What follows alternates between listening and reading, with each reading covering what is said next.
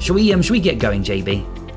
I think we probably should, shouldn't we? Uh, there's a little bit of cutout here and there uh, on the signal.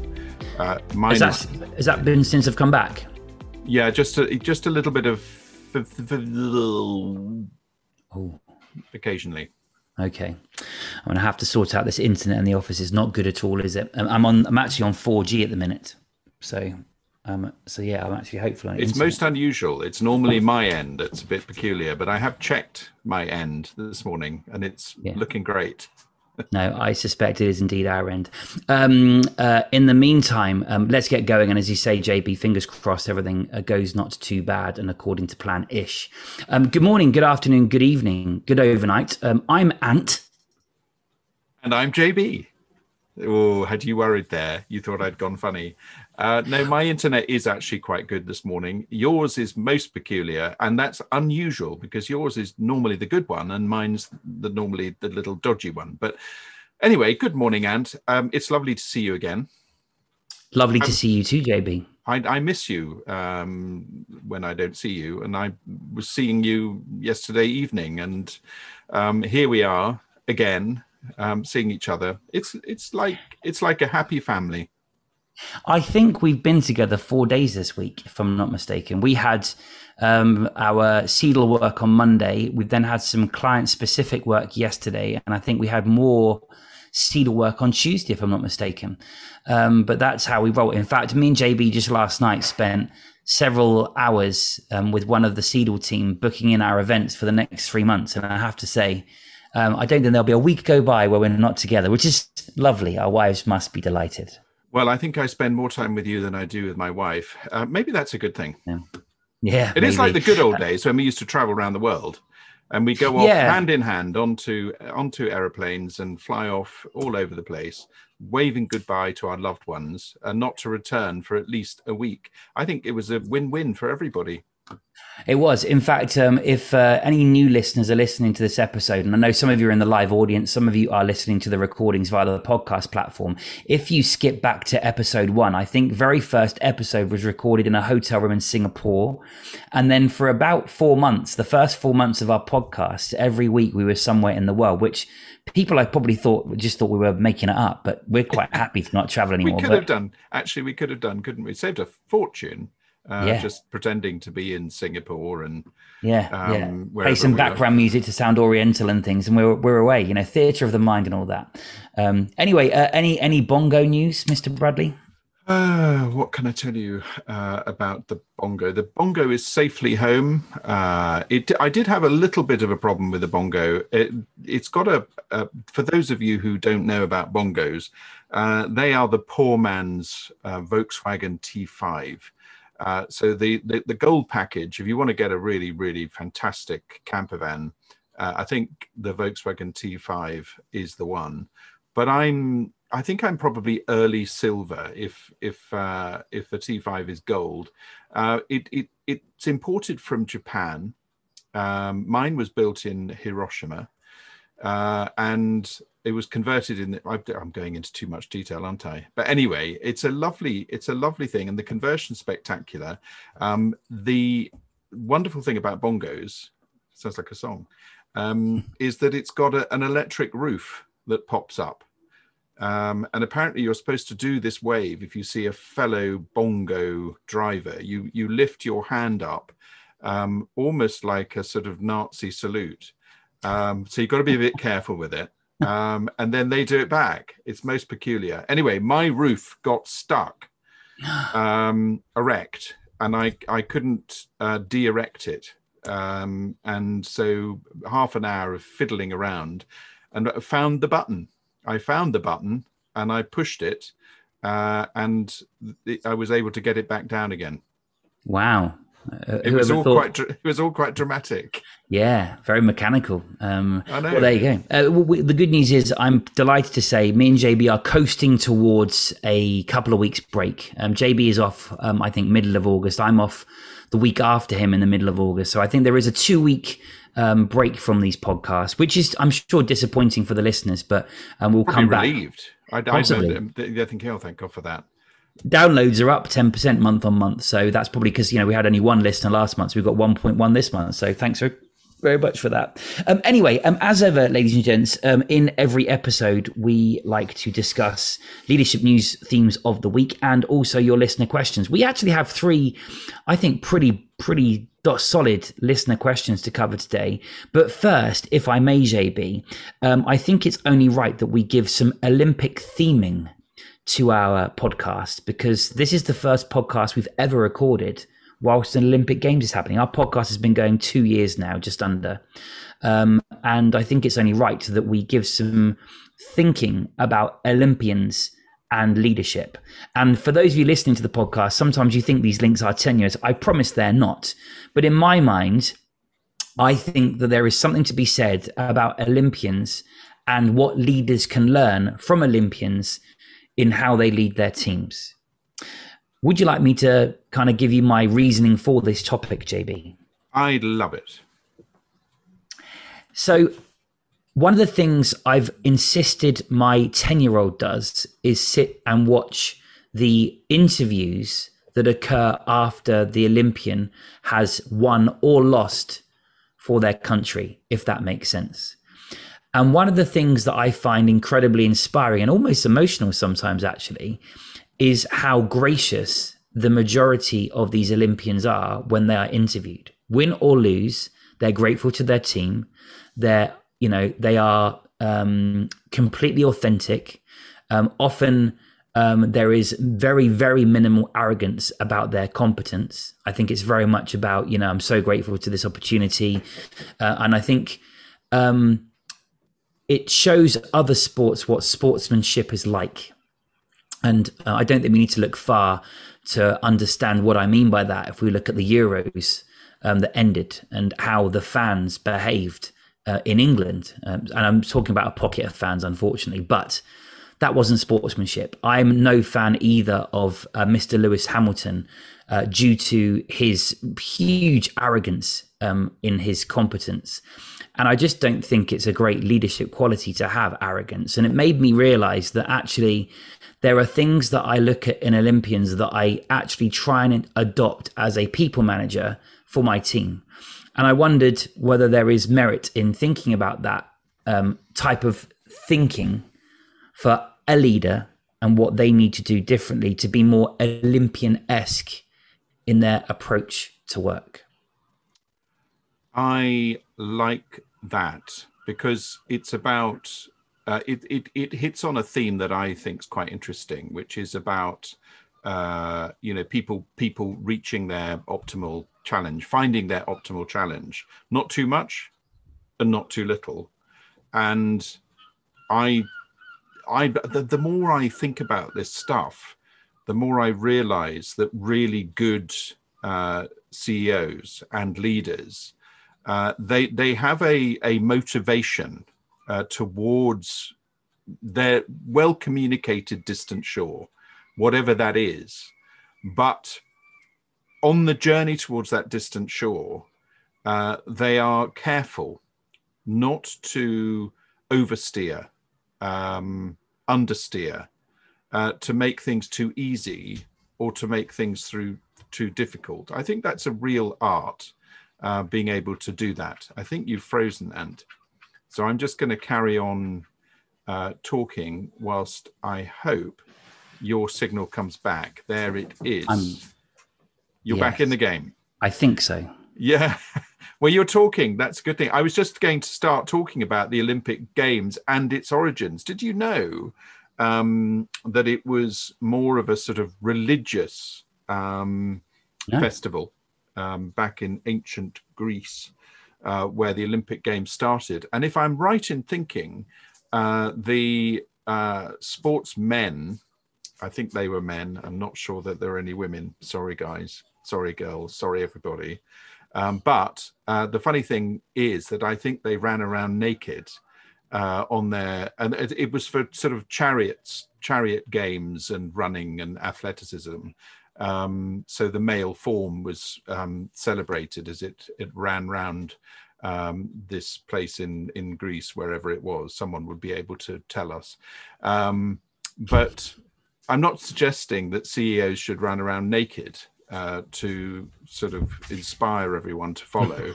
Although the, the Olympic that, BBC Olympics motto is "Be inspired." I'm not sure the CEO could do the same, could they, with that approach? I think most of the CEOs we work with, if they are running around naked, um, inspire would not be inspiring for others to follow. I think that would probably end up with a lawsuit. Um, sorry, that was me padding whilst the um, the signal went a bit funny at your end. Uh, so that's what I was going to talk about people running around naked. How inspiring is that, gang?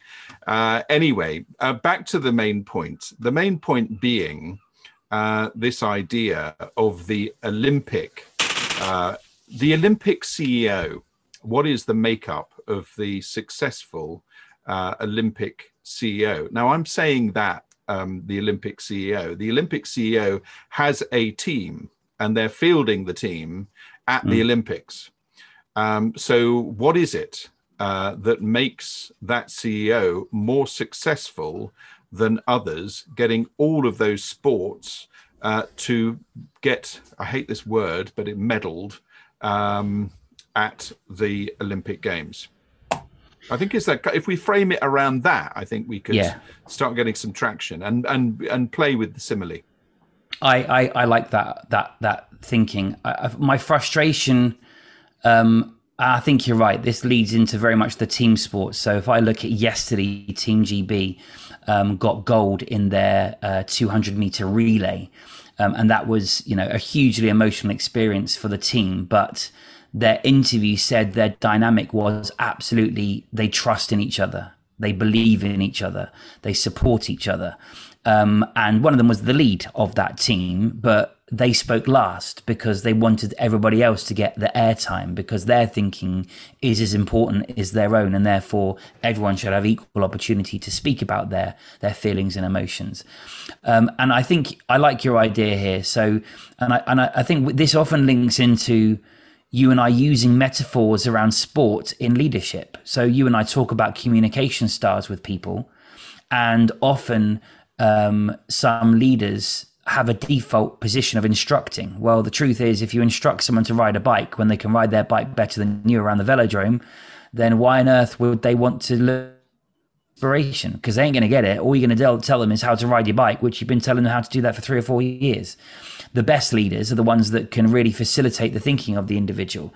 So I think maybe, as you say, maybe there is a nuance to my thinking, which is um, you know the the the effort that the Olympian that gets on that podium is only one component of an engine of people that sit behind the scenes nutritionists um, timing people fitness experts um, physios. All these people make up that product that is on the podium. And whilst we are an individual we rep- we represent a group of people, and and it's interesting where there is a slight, in my mind, disconnect there. Of course, is the Olympian often isn't the leader; they are the product of probably a leader and a group of individuals, but they are ultimately the engine of that product. I'm playing around with metaphors here. Sorry, JB.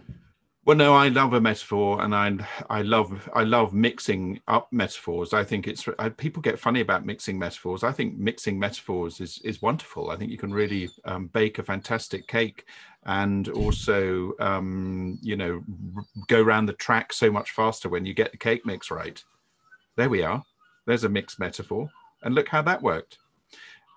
Hopefully successfully. Um, but you're right. So the CEO recognizes that he, or she has got these um, Olympians, uh, and they've got to do a damn good job. And they're going to be going out there competing uh, for orders, um, you know, keeping uh, everyone sweet in terms of regulators um, and um, you know other stakeholders. You know, these these let's call let's say that we're fielding 20 fantastic athletes um, in the Tokyo Olympics, the CEO has selected uh, these 20, 20 athletes to do extraordinary things.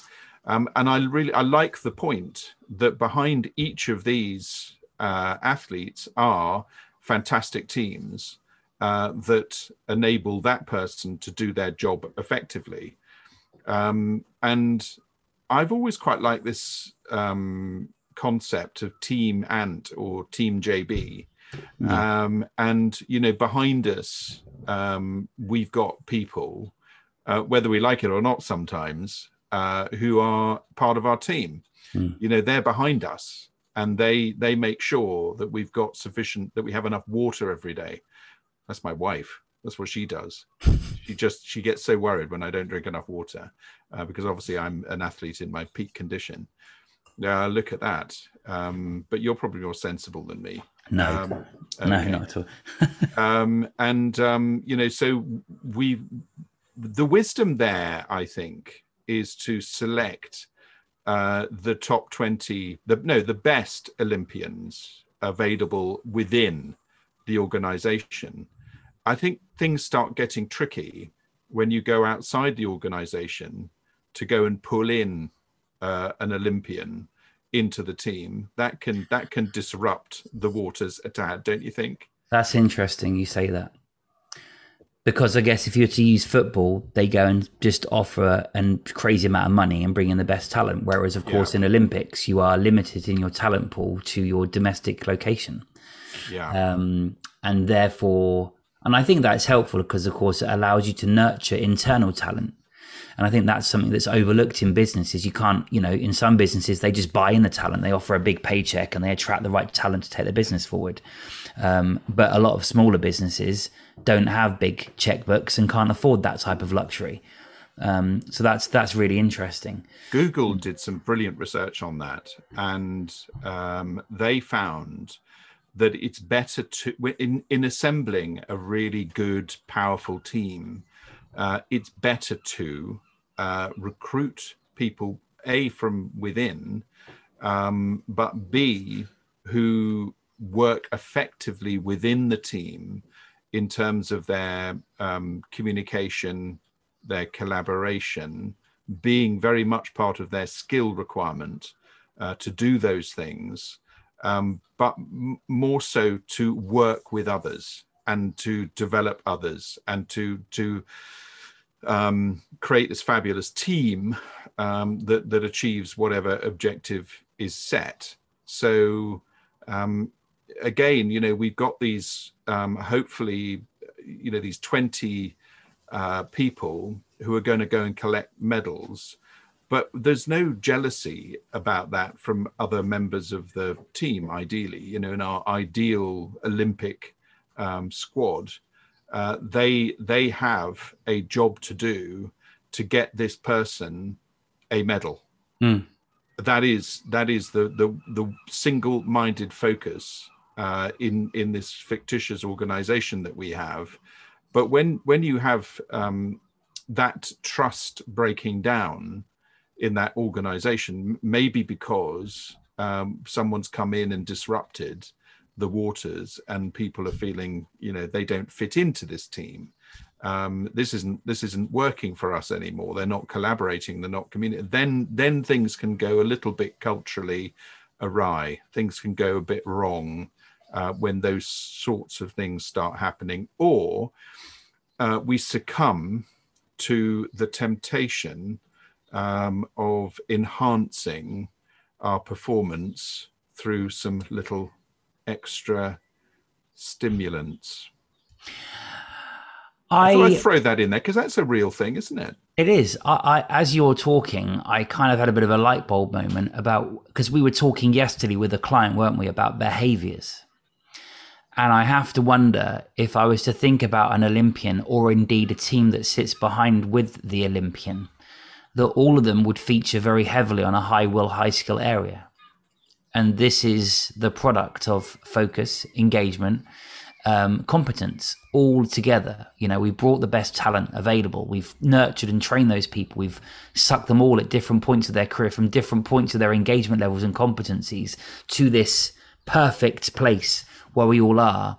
Uh, but we recognize that we are all important and we all have our own value. We all feel known. We all feel focused. We all feel valued.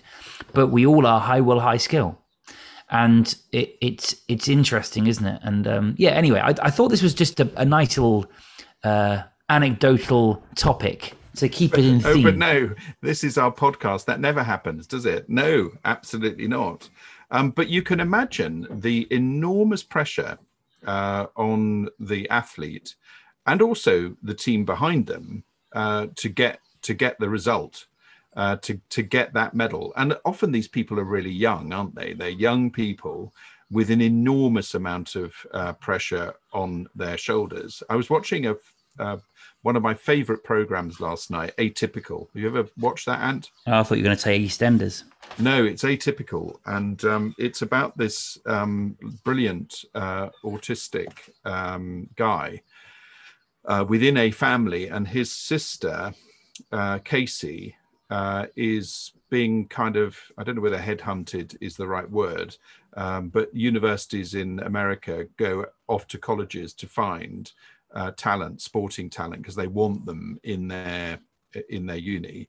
Anyway, so she's being uh, pushed by her parents, uh, pushed by her uh, partner, pushed by the school, everybody uh, to outperform everyone uh, when they have this um, inter-school competition where this headhunter is apparently going to turn up and the pressure on her you know when they in a running race um, they sort of bounce around a little bit mm. um, and suck in their cheeks and wiggle themselves around and, and stretch their legs i've never done any, any of those things really so mm. debatable um, yeah um, well i do a bit of yoga but anyway so then they go down uh, into position uh, with one leg behind um, and there's lots of lots of breathing and and sort of getting ready. Anyway, um, the music got really really heavy at this point, um, and there were about ten runners in this inter-school competition with the pressure growing. The parents were there. Um, all their mates and girlfriends and boyfriends and everything, all in the audience, and this kind of headhunter person who was renowned. You know, it was this sort of mythical, crazy, um, fantastic sports picker. And there was little Casey just getting ready to go, um, primed. And then three, two, one, and she froze.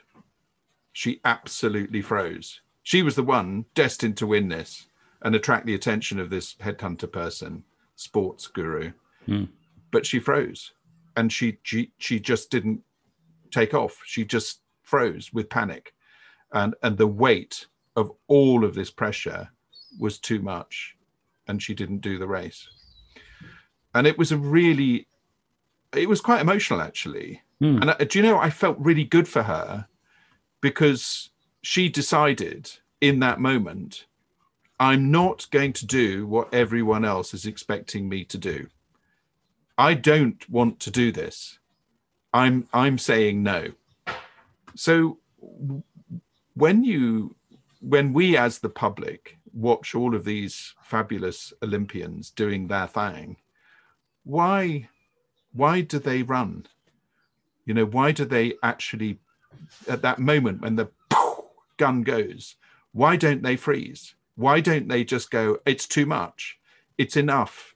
And there are lots of events recently, actually, in the sporting world, where I think people have just said, no, I, am I've had enough. I'm I'm I'm too stressed. Um, my body's not right today.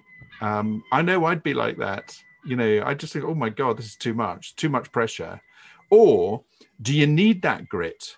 Is that the grit that creates, you know, the the, the super CEO and the super leader, or is are, our expectations really a little bit too much?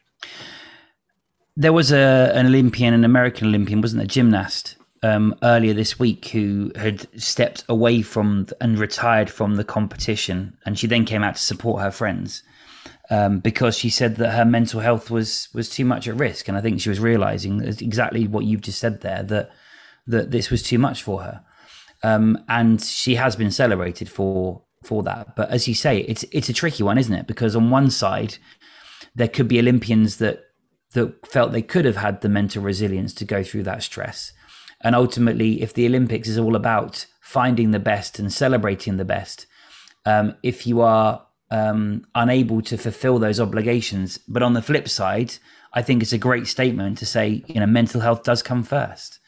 So it's it's really it's really complicated topic, isn't it? But the the, the I, I guess again in, in leadership, we, as you say, how important is vulnerability to your people in that instance? And you know, speaking quite personally for a moment, um, I can't, you know, that there there is something to be said, and correct me if I'm wrong, that any sign of weakness would cause more harm than good in my people. In other words, if I said, actually, do you know what, guys, I, I'm done. I, I can't do this. The risk or pressure and stress that puts on all of my people that are looking to me to make sure that the business is safe would be mortified if I said that. And it would be irresponsible. And I suspect there would be less sympathy in the mind of a public if there was a news article about a company's director who said, "I just can't do this anymore. I need to I need to shut down the business because of my mental health," and then makes thirty people redundant. That's quite a, it's quite an extreme um, position uh, to just suddenly go, "I'm I'm at," but hey, you know that that does happen. There was I, a there was... I mean, I mean, in the eyes of the audience, as in the, the yeah. reports, you know, there could have been a, a, a big build up to this point where, right, you know, and then it's a straw that breaks the camel's back. Um, but I suspect I would never be hireable again in that instance because I could never lead a business again because the owners of that organization that might appoint me to run that business for them would be too nervous that well they, they couldn't you know I think this is the problem I think that there's a fine line between mental health being seen as a as a as an empowering strength or a weakness and um whilst Olympians have been celebrated for it as a leader the more further up the food chain you go, um, the less you can show any form of weakness because it's too debilitating or risky for the organization and its people. This is this is touching on all sorts of things. I mean, in, in again in recent history, there have been a number of CEOs um, who have gone off with stress, um, and you know it's gone public uh, that they've done so. In fact, I, I think uh, there was a French guy whose name escapes me now, but he, um, I think he actually went public and said, "I, you know, I just need to take some time out for my mental health." And and I'm, if I'm right in thinking, he's back on board now, um, and I, I think the pressures on um, CEOs and senior leadership teams are immense if they are expected to deliver extraordinary growth uh, in their organizations in a short space of time. And no wonder uh, a lot of them end up uh, in these uh, stressed out um, positions. And isn't it better if they're able to say, I need, I need to take time out? And I've got a good team around me, um, and I'm going to ask them to step up in the time uh, that I'm hopefully going to to resolve a few things, and I'll I'll I'll be back. I for me, that's a much more sustainable, grown up world that I want to belong to than actually noticing a whole load of burnt out senior execs who've lost the plot. And you know the business is going going to to ratchet uh, because you know they're not attending to their you know they're they're be- the best of themselves. You know they're they're not they're not looking after themselves if they don't take time out. You've got to you've got to take time out. And i i think we all should take something from that ink you and me and yeah, I, I, I agree, and I'm only playing devil's advocate because there could be a listener screaming at the I can't say the radio or the head the headset, the, the headphones. not for the first time, I'm sure. Yeah.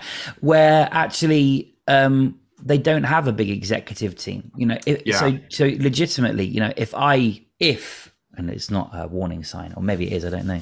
Um, if I was to tomorrow say I need to take a month off, I'm yeah. I, I'm done. The business would fall over in that month it, it wouldn't survive.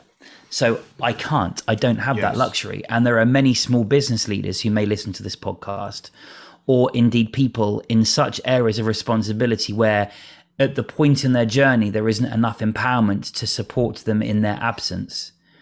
And I know, I know what you, I know we're, we're, me and JB have talked about this before. The best leader ultimately makes themselves redundant, and that's what I had done in my previous large organization, which I was uh, in a leadership position of, because you built such a capability around you by design so that actually it could transition. And i've you know i've left the business seven eight months ago now and it's nice to still see that not everything i built fell over. And actually i did say to someone when i left that business you know the last thing i'd want to do is for it to fall over some people might think it's poetry that i built it and it and it fails when i go but that's a sign of failure not success but in the same way um i think there is um a point in a leader's journey where they can't get off the roller coaster. You're in your example there. Uh, you know that is that is the sort of storming stage, isn't it? When you're, um, you know, you're working with uh, with resources, but not sufficient to leave. Hmm. Um, you you can't do that. Uh, your norming stage, uh, as you've described, would be where you've got a team that could replace you. Sorry, the phone was ringing. I'm on a, I'm on a desk. It's a weird thing called a phone rang. Um, anyway, it's, it's a. I mean, I know we've we've probably gone slightly off of original topic here, um, but, but, I think the Olympian leadership um, reflections are quite an interesting food for thought. I think, um, and um, and hopefully it's it's given some of you listening to this um, some also food for thought, uh, whether that's around your mental health as a leader and the vulnerability you need to show. Um, I think compassion and team and trust and competence and engagement are all important recipes that exist in Olympic teams. So therefore, how can we create an Olympic team? And by the way, I think my internet now seems to be stable. I've not had any problems since, have I? It's it seems to be. Ah, you're so funny. Um, no, it, is, it is. It is. It, you haven't gone funny. You haven't pixelated for a while. It, it, would have. It would have amused me less had you have muted, but I could still hear your seagulls in the background. Oh, damn! Well, I'll use that next time. Yeah. Uh, anyway, should we move on to listener questions, Mr. Bradley? Shall we? Um, we have a couple. We, have a, we actually have three today, um, and they're all quite good ones. Um, so, um, John in Miami. Um, uh, so, first name only. Um, how do I get rid of a rotten egg in my team that I've just taken over when others really like them? Others in the team really like them. You know, uh, because you were you primed me on this one yesterday, and I woke up this morning. Is it John? Yeah, John from Miami. I woke up this morning at about four, uh, and I started thinking about this. Isn't that weird? Um, John John will be privileged. Maybe John was because maybe John was obviously five hours behind you in Miami, so maybe he was going to bed and he he he subliminally passed something to you. so um, there's a there's a number of uh, things here in this question, and I I was thinking definition of a bad apple. What is a bad apple? Is a is a bad apple something to do with someone's performance? Uh, is it something to do with their behavior? Mm. Um, and so I started having to make some sort of an assumption that it was to do with their behavior. Same. And so I went down that route. And then I thought about the relationship that this person has with the rest of the team. Clearly, they want to be liked. And then I thought, do these other people in the team um, trust this person? Do they respect this person? Because if this person actually holds their position in the team by being liked by the other members of the team, that is quite dangerous, isn't mm. it? Um, because if their efforts are merely to be liked by everyone, I feel that that is a is an unsustainable and dangerous uh, situation in the team. Uh, I'll, I'll I'll carry on, but I just want to get your your thinking so far, Ant, on this. I was in a very similar position to you when I read not this. At, thinking, not at four o'clock this morning. I'm, no, I'm no, no, no, no, no, no. When I read the question yesterday, my immediate reaction was: Is there rottenness around competence to do the job, or is there rottenness in terms of how their behaviour is poor? But if they're loved by others in the team, my my presumption and again this is the problem these questions we don't know half the context and we'd probably sit and we'd do a big reality check with the person that's asked the question. But anyway my assumption was that yes you're right they are similarly a performer and they're like within the team but the rottenness may be that the reputation of that individual in the wider business in, is in a poor state. Because why I, I presume you've inherited this team and they're a rotten apple. Um, or or is it performance? Anyway, I'm gonna so my, my two angles are if they are liked in the team but they are disruptive or their behavior is poor elsewhere, but they are a target achiever, I would challenge them on that. And because ultimately, if they're causing problems elsewhere in the organization, that needs to be addressed. If, however, as it may also be, and as I think this question more times I read it, it is around their competence. And basically, they've made a campaign to make them loved by everybody, but they're useless. Then, how long do those people in the team think it's reasonable for them to carry that individual before they then start to resent that individual? They might be loved, but what do they bring to the table here? And if their workload, if everyone else in the team's workload is increasing in order to compensate for the incompetence of your rotten apple, or your, your rotten egg, sorry, is the question, I think, isn't it? Um, Was it a rotten egg? rotten egg? Yeah. Oh, that changes everything. yeah, yeah, absolutely. I mean, yeah, because the rotten egg still is within a shell, so it's still protected. And can you just clarify clarify just one second? Is it's a rotten egg that's loved or liked? Oh, well. Um, how do I get rid of a rotten egg in my team I've just taken over when others in the team really like them? So it is like, but really in front of Really like them. Mm. so i again i'm going to come back to trust and uh, without being boring you know a high trust team is a high performance team if the rest of the team uh, has high levels of trust um, but this person has high level of like do those other people in the team actually trust this individual or is this individual fun to be around, but not someone you would actually trust. So uh, Mm. thi- this is where I'm. I- I'm going to have to make a few assumptions here. But if trust, if the trust question uh, isn't satisfactorily answered, i.e., this person cannot be trusted, and I think a bad egg. My hunch is that you wouldn't trust a bad egg. I wouldn't trust a bad egg in my mouth um, I'm not going to go near a bad egg. So I'm not going to. I'm going to go with that. I'm going to say this person is not to be trusted, and their being liked by the rest of the team might be part of their camouflage. In which case, this person is a devious so and so um, that you can't trust. So I'd be raising issues around what specifically uh, you have issues with around trust. If I you've think. Yeah, and my only other add to JB's points there are if you've newly inherited the team, how honest a picture are you getting of the other people in the team that really like that individual um, in their explanation to you? Because, with respect, if I had a new boss, I think I'd be very delicate in terms of how I shit on others in my team. And I think the newbie is the boss, as in you, person, John. And therefore, as an outsider, there is going to be a degree of, I guess, shoulder to shoulderness with the colleagues.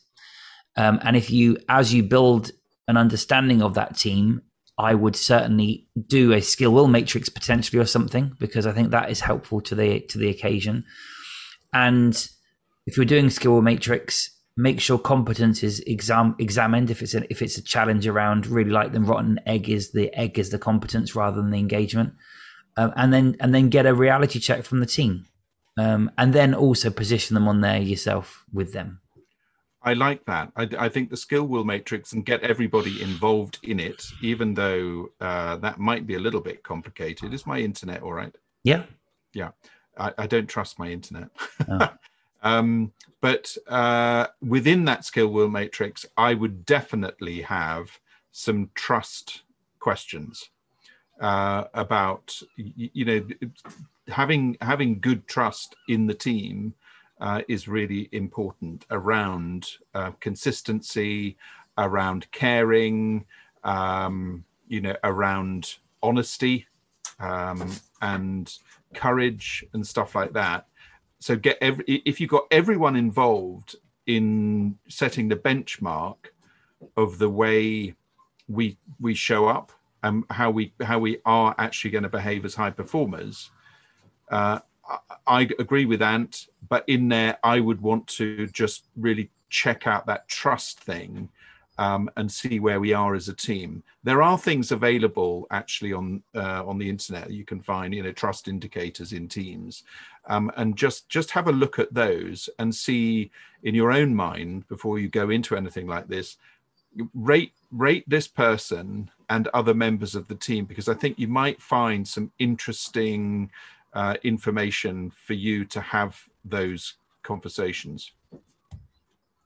There you go. It's a tricky question, John. It's a tricky one, but I, I really enjoyed that romp around. And sorry if we had to make a few assumptions. Well, yeah. John, please try harder next time with context. Thanks so much. Um, Michelle Lincolnshire, I'm presuming that's UK. Um, I have been on some of your webinars and really enjoy them, but you never had time to answer my question at the end. I think you ran out of time. So here it is again in speech marks. When is it right to recognize someone that's moved from low will high skill to high will high skill? So I got that wrong yesterday when I was reading it to you. So someone that's competent that's not engaged to becoming more engaged and high will. So they're moving from top left to top right, which is high will, high sorry, low will, high skill to high will, high skill. I know the answer probably is regularly, but what signs of progress should I look out for to acknowledge with them?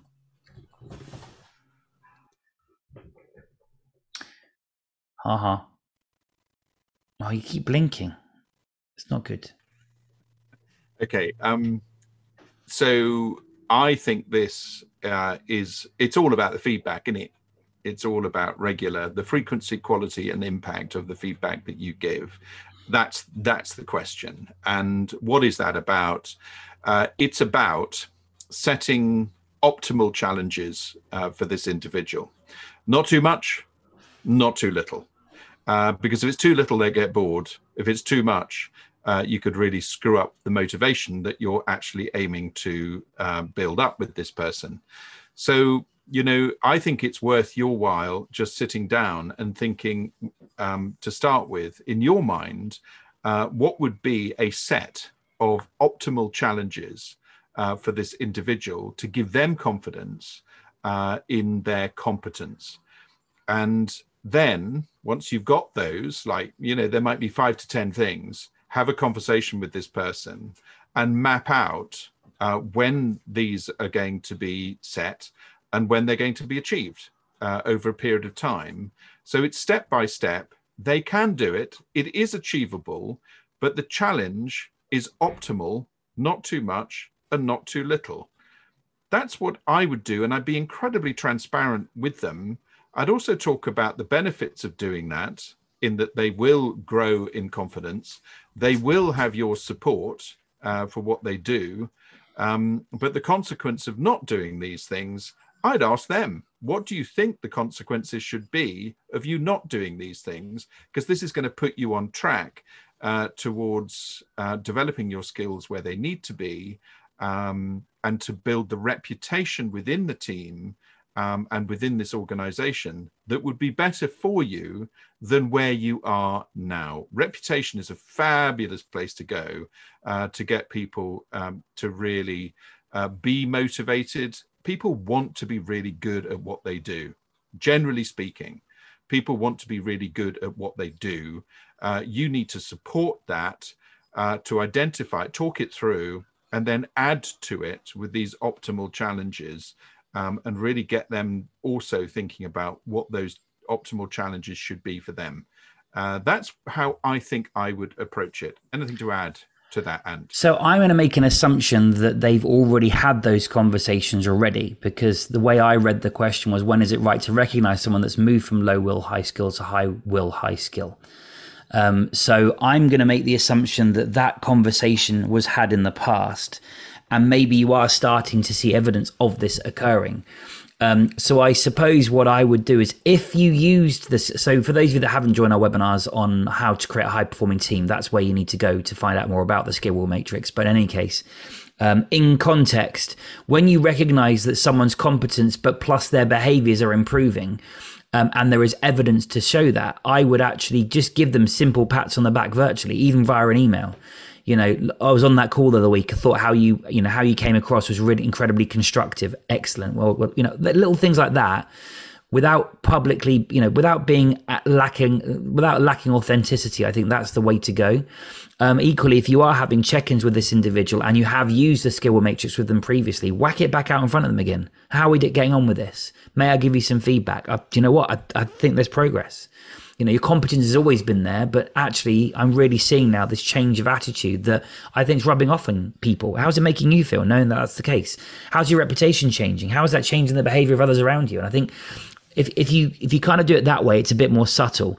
Um, I, I, would probably not necessarily go and give them a big hug and say, "Oh my god, amazing, you're engaged now," because it might be a bit dodgy. But anyway, that would be my addition. Well, so uh, uh, if we if if we combine both of those elements um, of uh, you know in in in making a habit stick, one of the most important things that needs to happen uh, to make the habit stick is to celebrate the habit immediately.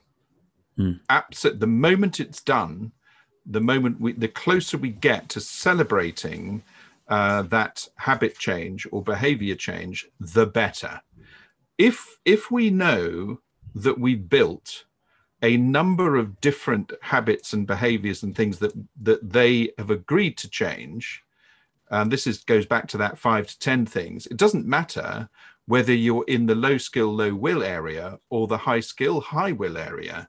Identifying those changes some of them might be tiny little tweaks.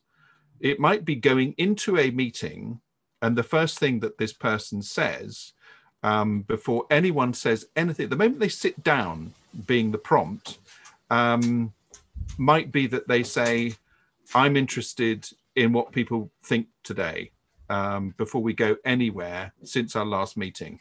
That might be a habit that they're trying to form.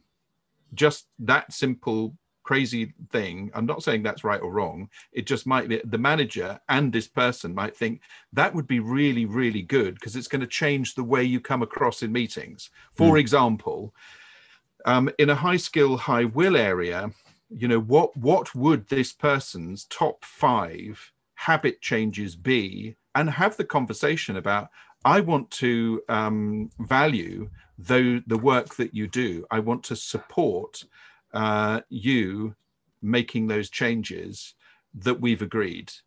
And I, I want to agree a way that I can celebrate that with you. Because as we know, Ant, some people do not want to be celebrated publicly. Yes. They want it to be done privately.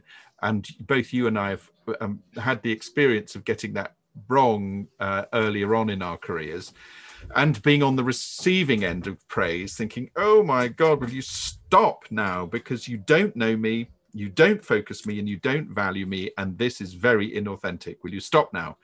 Um, so uh, I uh, hopefully that all of that smorgasbord of things um, is helpful to you.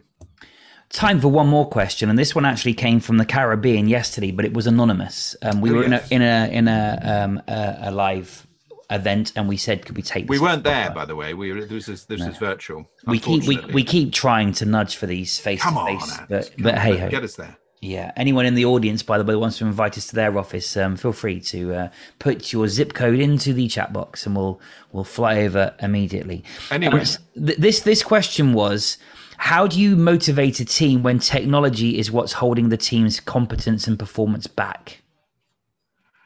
Well, I think we agreed, Ant, that this is really the question um, that's got your name on it. And the reason he says that is because, of course, JB himself is a technophobe. So, ironically, I would say actually he's better placed to answer it. And oh. I'll, uh, but I'll, I'll I'll go first anyway. Give it a whirl. But, but, the reason I say that JB's better placed to answer it is because he has been able to engage people in the absence of technology. Because actually, technology is an interference for JB to help his people reach their potential. So, therefore, I think technology is only a problem for your people if you kind of make it so. And I think so, my answer is to this question I think we have to be careful about um, giving. Oh, it's a, so, I'm going to say this crudely, and I hope it comes across um, reasonable. We have to be careful in giving too much oxygen to complaints from people around things that we don't necessarily agree with ourselves. In other words, if we genuinely believe there is a technology problem that's holding our team's performance back, then there is a business case for you to take that forward. However, in the meantime, if you're taking that forward with your employer, I think it's critical that what we do is we say we're working on it and we have to carry on as we are because that's what we're good at, right? And what can what can we control and what can't we control? Because if we are seemingly getting frustrated like they are and almost using it, the problem is you're setting yourself up for a fall as a leader because you're effectively giving license for people to say they can't do their job. And therefore, when underperformance creeps in, they can go, Well, I told you this was going to happen. So I think we need to be careful that we address this and keep it. That, well, and again, come back to this other point that eventually you're going to move on from your current employer you know, let's be honest, average people last between five and, well, three to seven years is the average length of service for most employees now. Uh, 80% of employees have that in there as a statistic. So if we know that 80% of employees are going to leave between three and seven years of service, give it five years, you're not going to be in that business anymore. You're going to be somewhere else. And if at any point, some of your current direct reports, you have aspirations to work with them again, how you deal with these sorts of situations will define whether they want to work with you again or not because I know that part of my success today is based on the relationships I built up with people I've worked with previously. And I can tell you, I think from personal experience, that when the shit's hitting the fan or the technology's not working, we persevered as one. We recognized it was a problem, but how are we going to? We need to come up with a solution here of what we're going to do in the meantime, rather than pretty much waving a white flag as one. Because not only does that say to your employer, "Yeah, I give up too," um, if there are other teams that are counterparts to your team that are surviving beyond the technology, then in reality, you're kind of, I think, causing yourself more harm than good. So I think if technology is the barrier to successful performance for your team, um, as a leader, let's have a conversation with those people about how we can either, in the interim, solve this issue in the short term, whilst I try and address the bigger issues. So try and build yourself a lifeboat to the island of perfect technological technological perfection. Um, and if there is legitimately technology issues, then definitely raise that with your employer and come on our managing upwards webinar, by the way, which is available on seedle.com.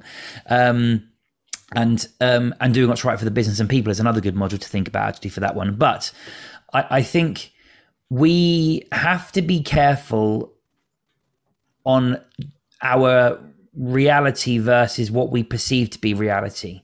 So just make sure you open the bonnet because I have too fallen into the trap in my radio leadership days of being whinged at by my direct reports and I end up becoming almost like a union representative for my people which distracts me away from driving their performance because I'm too busy defending them because they have a right to protest.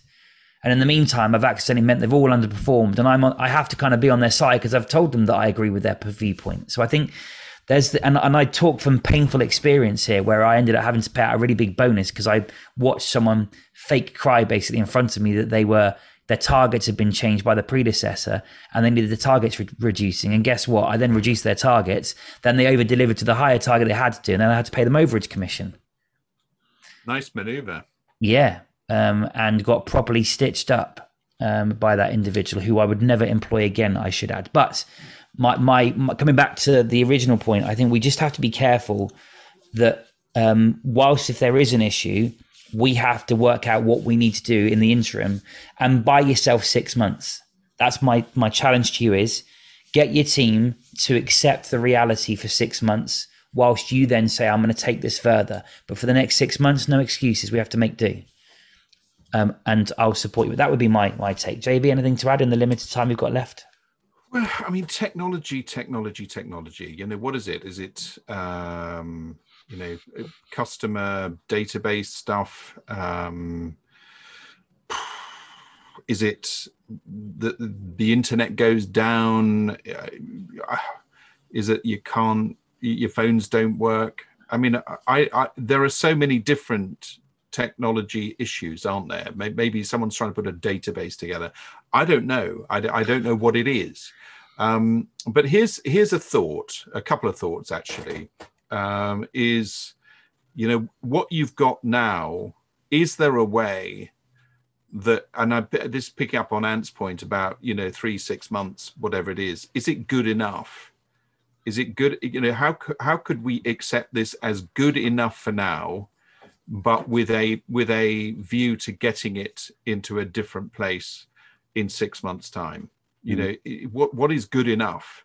Because sometimes you know we do have such high expectations of technology to get us out of things and to get us into other things. Um, and but it is important to keep that pressure on technology because in many cases it is our competitive advantage. And yeah. I, you know i'm talking i'm looking at a man now where that is very much the case i think um, because of the grip and the team that he's got around him um, building some fantastic technology um, the other thing that I'm going to throw in here, and it's a little controversial, I know we're up against time, Ant, but um, it's banning the word they uh, in your team.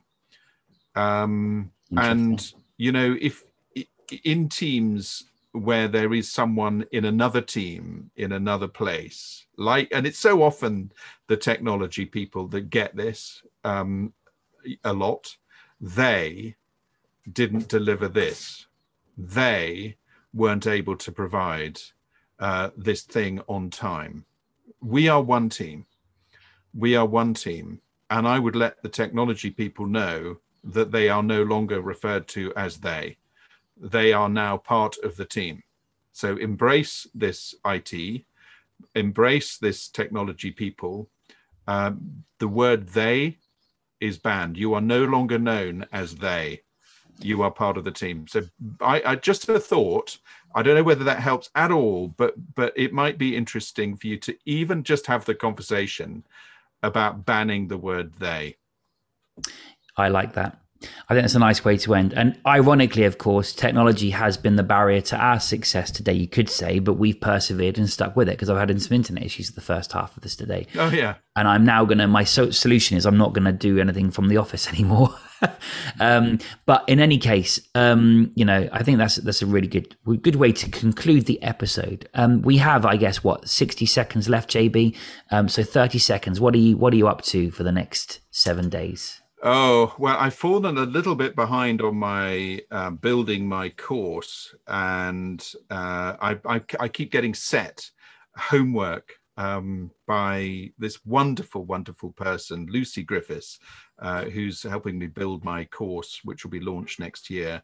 Um, and so the next few days, uh, I'm doing an awful lot of work on that. I'm also doing a little bit of work for Ant uh, in uh, putting a few webinars together. And other than that, I'm going to be walking the dog. Um, and I'm going to be dealing with a few other other other client matters and things, and sending out a few invoices. I think. Nice. Dun dun dun. Um, my you, my side, more Olympic observations. Um, I have my father uh, over this weekend, oh, so nice. nice. So we, we'll be entertaining with the kids. Nice. Work wise, well, you know, I'm keeping crazy hours at the minute, so um, I'm on countdown to my week off, and the out of office will not say in an emergency contact. It will be no, see you later. Uh, and if there is an emergency, then please dial 911 999 or your 112, your emergency service number of choice. Fantastic. Anyway, on that note, um, oh, sorry, are you going to say something? No, it's just moving my mouth around. Yeah, right. Um, well, maybe it was the internet lagging. I just kind of yeah. um, this this has not been our usual amusing one, but I think it's been a meaty one of information, which hopefully the what do you mean? Ever, I found it thoroughly amusing. Uh, well, yes, you were laughing at my internet connection, which put me on edge. Um, anyway, if you do have questions for us in future, please email them to globalleadershippodcast at gmail.com or glp at seedle.com. And if you want to be in the live audience and you're listening to the recording, um, you can join this via Seedle. Um, you can have it as part of our light membership, which doesn't cost you any money. Um, or, of course, if you access this through your employer, um, please encourage them to make sure this is included because it doesn't cost them anything to include this in their package. Uh, I've been Anthony Price. And I've been JB, doing my best to be an Olympian when everything else was falling around me, and I haven't been naked during the building of this program. Goodbye.